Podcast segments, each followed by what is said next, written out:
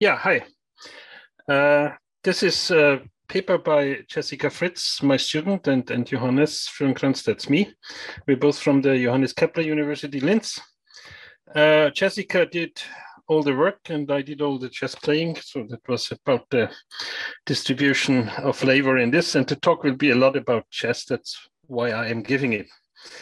Um, so what we are doing here is we are motivated by explainable AI and the AI in our case is not deep learning, but it is chess. And the problems are quite similar. In deep learning, you usually have the problem that you learn a neural network, for example, and the neural network makes a prediction and you don't really understand the prediction because you don't know how the neural network really is configured and what function it, it computes. And there are some techniques for making that, uh, that uh, interpretable. And in chess, you have more or less the same problem. The chess engines compute very good moves. You know exactly how they are computed, but you cannot really explain why a certain move is better than a different one, except for looking at the at the score in the end. Maybe a very famous example is Garry Kasparov here, when he lost against Deep Blue, um, due to a move which he thought was very human-like he was very unsettled and he asked, show me the printouts, which meant he wanted to see a justification why the machine made this move and not uh, some other moves. Uh, so that cannot be really extracted very well from a chess program right now. And uh, we're not claiming that we can do that after our work, but we did uh, a few steps and we were building on something uh, that is already there, as I will explain in a minute. First, what are we looking for? So this is a chess position here. And uh, what you want to find is move justifications in the way uh, that we want to mark important squares. So in this uh, in, the, in this position here, for example, the knight moves to d5. And, well, maybe first, there's a threat here. So the queen can deliver a mate, but this square is protected by the knight. Uh, so you cannot, if the knight wouldn't be there, the black knight, you would win immediately as the white. So your goal is to get that knight out. So you can move here, which would be a very good move because it threatens the queen. It also threatens this dangerous knight. But uh, it can also be taken by this black pawn. Uh, but there is a second threat to that knight. So when you take, you can also take then with, uh, with the bishop this knight here. And uh, now you have two threats. Bishop takes queen, which is winning, and queen delivers mate, which is winning right away. And you and black cannot bar both of them. Uh, so that's a very complex dynamic. Uh, and what we are trying to do is at least illustrate that a little bit by marking, sorry, by marking the important squares here. So uh, here the blue, these are important for this entire combination. And uh, as I said, there's already a method that can deliver that to some extent. Uh, and that is based on what is called perturbation-based saliency map. That's a very general idea that can also be found in, in deep learning. Uh, what you do is you have some sort of black box here in the middle, and that black box uh, delivers some output. So you can imagine uh, you input some values and it outputs some response. It could be a neural network or it could be a chess engine. The inputs are a board position, the output is a uh, is a move or the inputs are some image and the output is a classification what is on the image.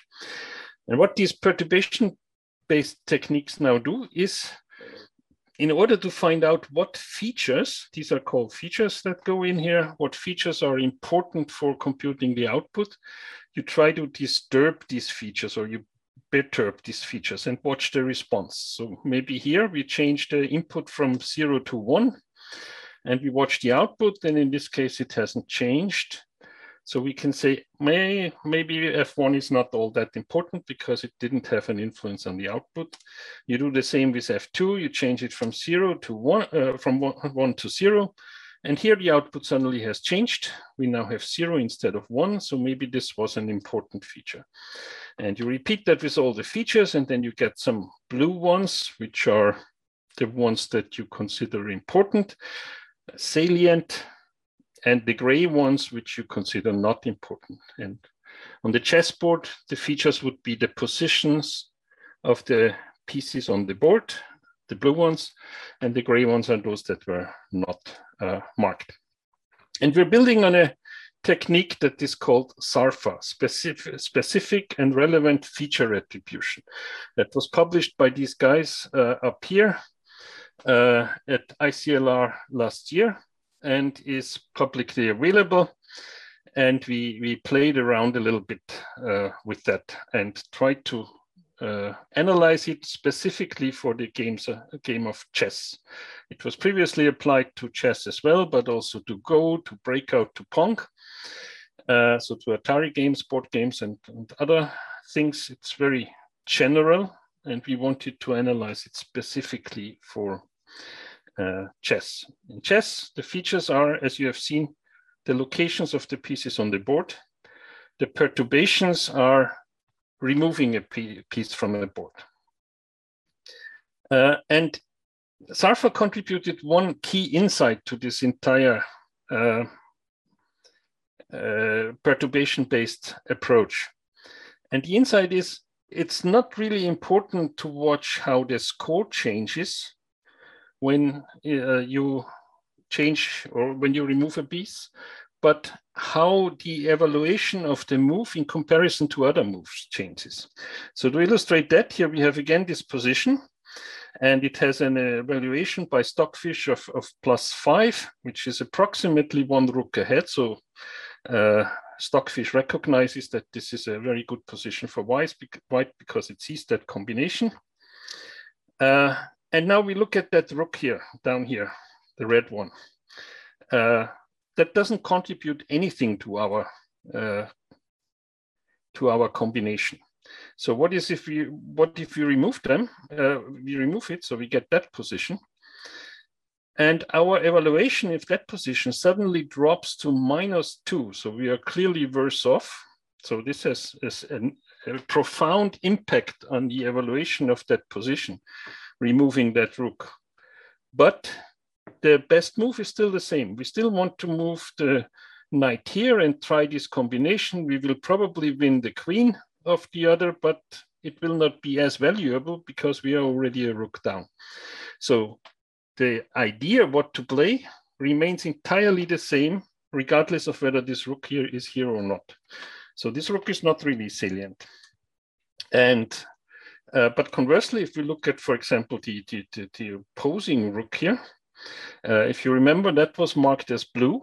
Why? Because it's seemingly not important for the action, but it actually is because it prevents the king from, from escaping here. So if we remove that rook, uh, oh, sorry, the square is, should be on, on f8 here. Uh, if we remove that rook, the evaluation goes up for white, but only a little bit by two points. A rook is usually worth five points.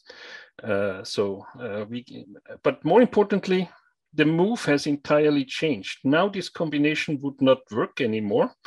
And the best move is actually to retreat this knight to the center here and uh, quietly enjoy the advantage of the rook that we already have. Uh, so this rook here would be important. This rook down here would be not important. That is the key idea of Sarfa. In both cases, the evaluation changes substantially, but not in one case, the ordering of the moves. All right. Uh, so for doing that, Sarfa computes a saliency score. I'm not going into the details here. Uh, you can read that up in their paper. Uh, essentially, it computes something like uh, the difference in the probability that the move is selected. So it's a normalized move score, essentially. uh, and in the distribution of all other moves. So it's a KL divergence between the distribution of all other moves. And these are combined with the harmonic means. So what did we do with that, with SARFA? Uh, we looked specifically at chess. We tried it for different engines. We wanted to see whether the engines have any effect on the explanations. We played with some weak engines, some strong engines we tried different types of positions. Originally, it was only tried for tactical positions where you have lots of combinations, uh, but there are also quiet, strategical, positional types of uh, chess positions. Uh, and we found some limitations and we tried to fix some of them. So here is what we found for the engines. You see that there are uh, very weak engines by uh, by a machine standard, at least Fruit has an ELO rating of 2,500, which would still be very good for a human. But compared to the best ones, Stockfish, the two versions, and, and to Leela Chess, which is a Alpha Zero clone, uh, that, that's about 1,000 points less. So that doesn't stand a chance against these. Uh, but the explanations that you get from these engines are very, very similar. So that doesn't seem to have such an uh, effect. What we show here, by the way, you should look at the curve in the middle. Uh, so we annotated positions from various sets. We annotated them by marking the squares that we considered important.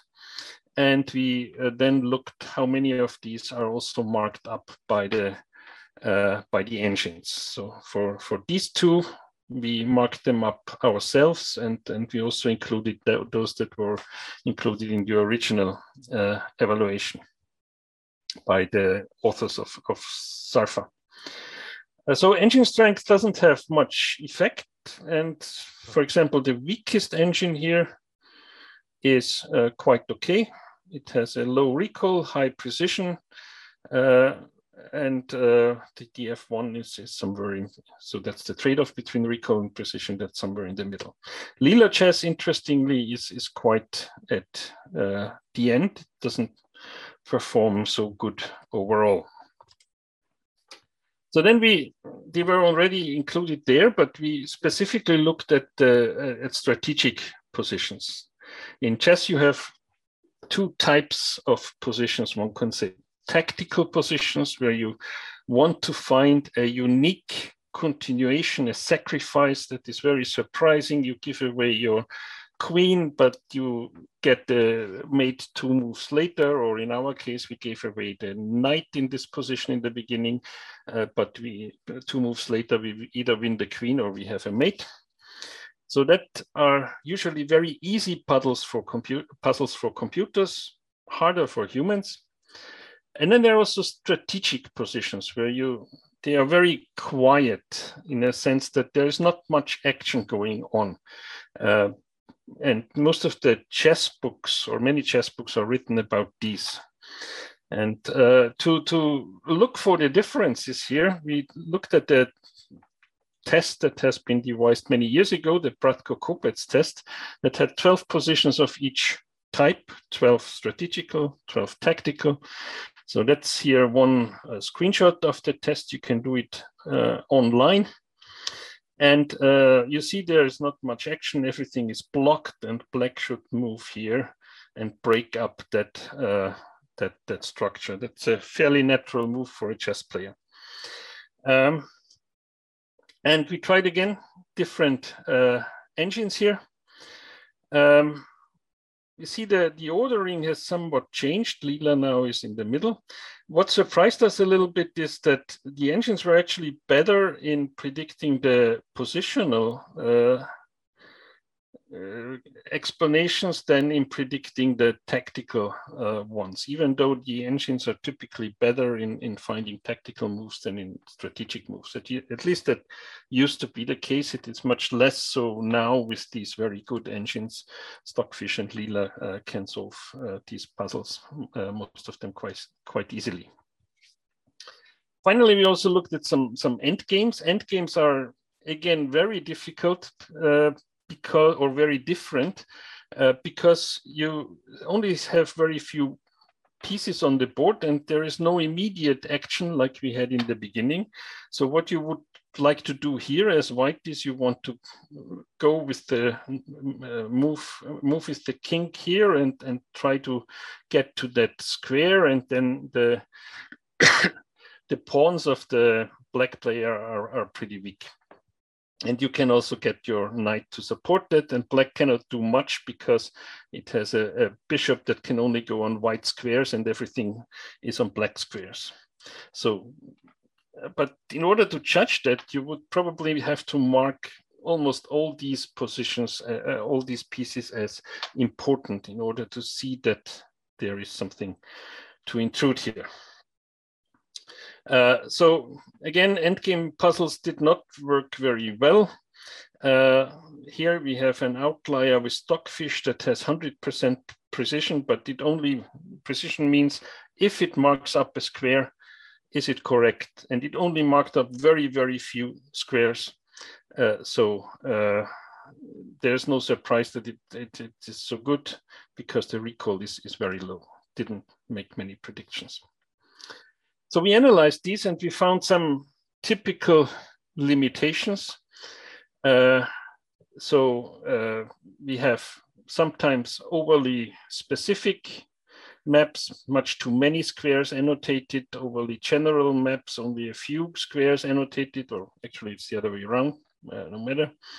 Uh, we have things like that here, uh, this piece is important and this piece would be important in order to, for this mate to work. Uh, here also only one piece would be annotated. Uh, so uh, we try to think how can we fix some of these problems and we came up with a few uh, techniques. Uh, the most important maybe is we try to implement something that marks up empty squares as well. And the idea is quite simple uh, what we tried is we tried to put the black pawn on an empty square and the white pawn on an empty square, and we computed the saliency scores before and after the modification and uh, had that for all the empty squares. And then we marked the top k for some value of k, for example, three, uh, as, as salient we had a few other very chess specific things like uh, if you do a promotion that is a, a, really important square. If your king is in check uh, that is also something that you should uh, pay attention to uh, if you threaten a piece and this piece is guarded by some other piece, then this other piece is also important, uh, and uh, so on. So these were a few minor hacks that all that that we also included in these improvements. So here you see some of the maps that uh, display the, this feature of the empty squares. I like, for example, that one in the lower left here quite well because it clearly exhibits the weakness in this position. Black has a weak position because it has many holes in on white squares and the white bishop is actually going to permeate this by playing that move being backed up with the queen and so on. So that works very well. Um, it there are also cases where it doesn't work so well. So these two squares, they do not make much sense why they are annotated. Probably because a black pawn was put here and that would change the evaluation because it threatens that uh, knight. So there is clearly some more refinement uh, to do. Uh, numerically, it worked quite okay in the sense that we could improve our F1 score, but primarily by increasing the recall uh, and as it usually is, if you increase the recall, you also lose quite a, a, bit in, in precision. So we marked up many, much more squares than, uh, than the original version. But uh, uh some of these marks were, not all of these marks were correct. So to conclude, conclude the Sarfa thing is, is useful for analyzing chess, it's maybe less useful for strategic or endgame positions than for the tactical positions. Uh, we added some functionality, for example, this ability to annotate empty squares that helps to highlight weak squares. It improves recall at the expense of, of precision. And uh, nevertheless, I think uh, this square-based annotation strategy is a bit limited. We, uh, in particular, when I was preparing this talk, I realized I actually when I want to show a position, I draw these arrows on the position. So this is maybe what we should focus on next to actually explain by moves, by dynamics, and not by static labeling. So I'm not sure where I'm on time, but I'm certainly not too short. So thanks for your attention.